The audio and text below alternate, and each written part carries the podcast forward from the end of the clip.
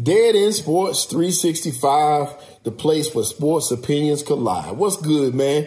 It's your boy Shelton J, man. I'm here, one fifth of Dead End Sports today on our 365 series. If you haven't checked anything out, make sure you go back and take a look at all those videos we're sending you every single day with content. Also, like, share, support, man. Please, we need all your help so we can grow this channel. Thank you for all that you do and continue to rock with us and let us know your opinions on these things, man. If you hadn't talked yet in the comments, say something in the comments. Let us know you're there. That helps too. Man, today I want to touch on a couple things basketball. And we may touch some other stuff too if we have time. But first, let's talk basketball. And my first subject I want to talk about is Lance Stephenson. Man, Lance Stephenson was signed to a 10 day contract about nine days ago, I think, with the Pacers. Um, and he's been playing like he never left. This dude has been incredible with his time with the Pacers so far. He's averaging 14 points, three rebounds, and five assists. He's fit in seamlessly. He's woken up this team. They're playing like world beaters right now. They beat the Jazz the other night in the game in which he had 16 points, 14 assists, and five steals. 10 of those assists went to Sabonis. He's been playing excellent. He's woke up these beasts that they have. They got a nice core. And with the way he's playing, Rick Carlisle decided, hey, we're going to sign him to a second contract. Not only that, we're going to keep him for the rest of the year. And I compliment this guy all the way around on his play. And I'm proud of Lance Stephenson. I want him to keep it going. Just keep yourself out of trouble.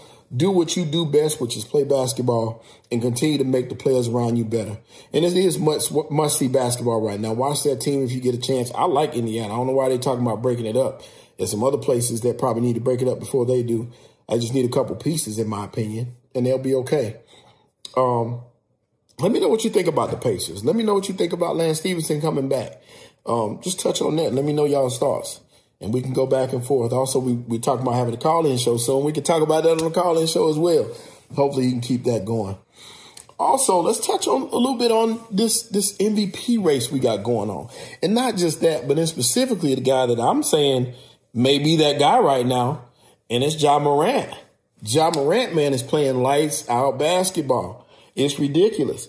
They have, you know, this team is on a tear right now, this Memphis Grizzlies team, and he is the spearhead. He's the catalyst.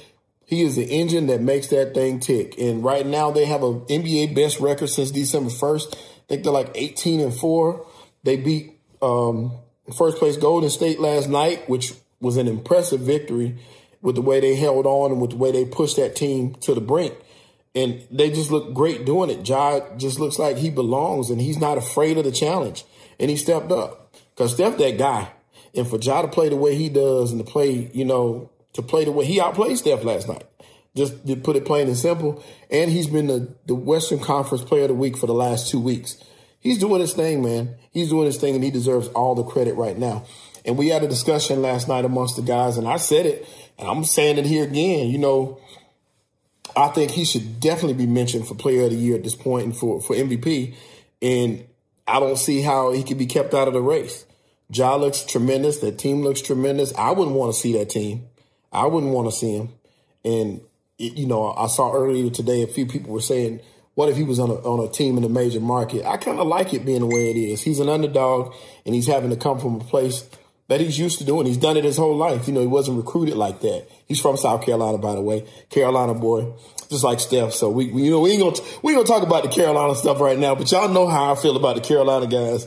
Uh, but yeah, he's doing his thing, man. But he's always been the underdog. He's con- gonna continue to be the underdog, and that's kind of what makes him push. So I think that him being in Memphis, that says a lot for that city, and I'm I'm really proud of Ja. I'm proud of Ja. I'm proud of that team. And I hope that they keep battling and keep striving and doing what they're doing and keep making these games interesting. Get these veterans something to think about. I'm also proud of my Hornets, man. I don't know if y'all watched them, but that's must see basketball. And, and, and there's a few teams in the league that I would definitely pay to see. In, in my top two right now, and it's just me, and maybe you have a difference of opinion. I like to, oh, back to the other thing. I think that Ja is one of my leading candidates for player of the year. A lot of people talk about DeMar DeRozan. People talk about LeBron and his play. Um, I'm not so high on LeBron being MVP, and all the only reason I'm, I'm, I'm impressed, but like I told y'all before, and I said it last year when everybody was saying LeBron was done. Remember they said it on the show, LeBron was done. I disputed it then, and I'm saying it now. LeBron is LeBron. I mean, this is what he does. But the fact that the team is not where they should be is kind of why I'm not I'm not too high on him being MVP right now. He's just having to take on a larger load based off who he is. And I, I hate it for him that he has to do so much, but that's just where that team is right now.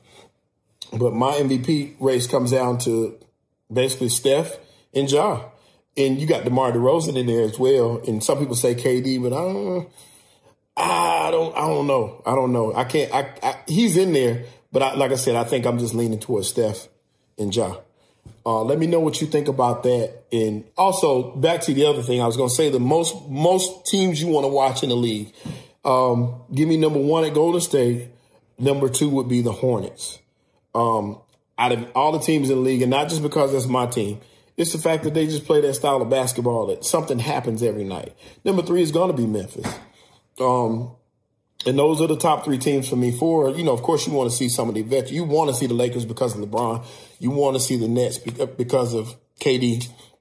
But if you just talk about purely basketball fan that's never seen a game, if I want to see some excitement, see something happen, those are the teams that I want to check out because I know they're going to give me something every night. Um, let me know your, your picks for the top three teams you want to see uh, play a game. And let me know y'all's opinion on, on, on the stuff that we talked about so far. And I appreciate y'all, man, once again for joining me. I ask that y'all support us, man. Please by liking, subscribing, all that stuff, sharing with your friends. Get get that, help us to grow this thing, man, so we can be out there and be known. We appreciate your help so far, and we appreciate you going into 2022. Thank y'all, man. Once again, I'm gonna sign out. This Dead End Sports. Peace.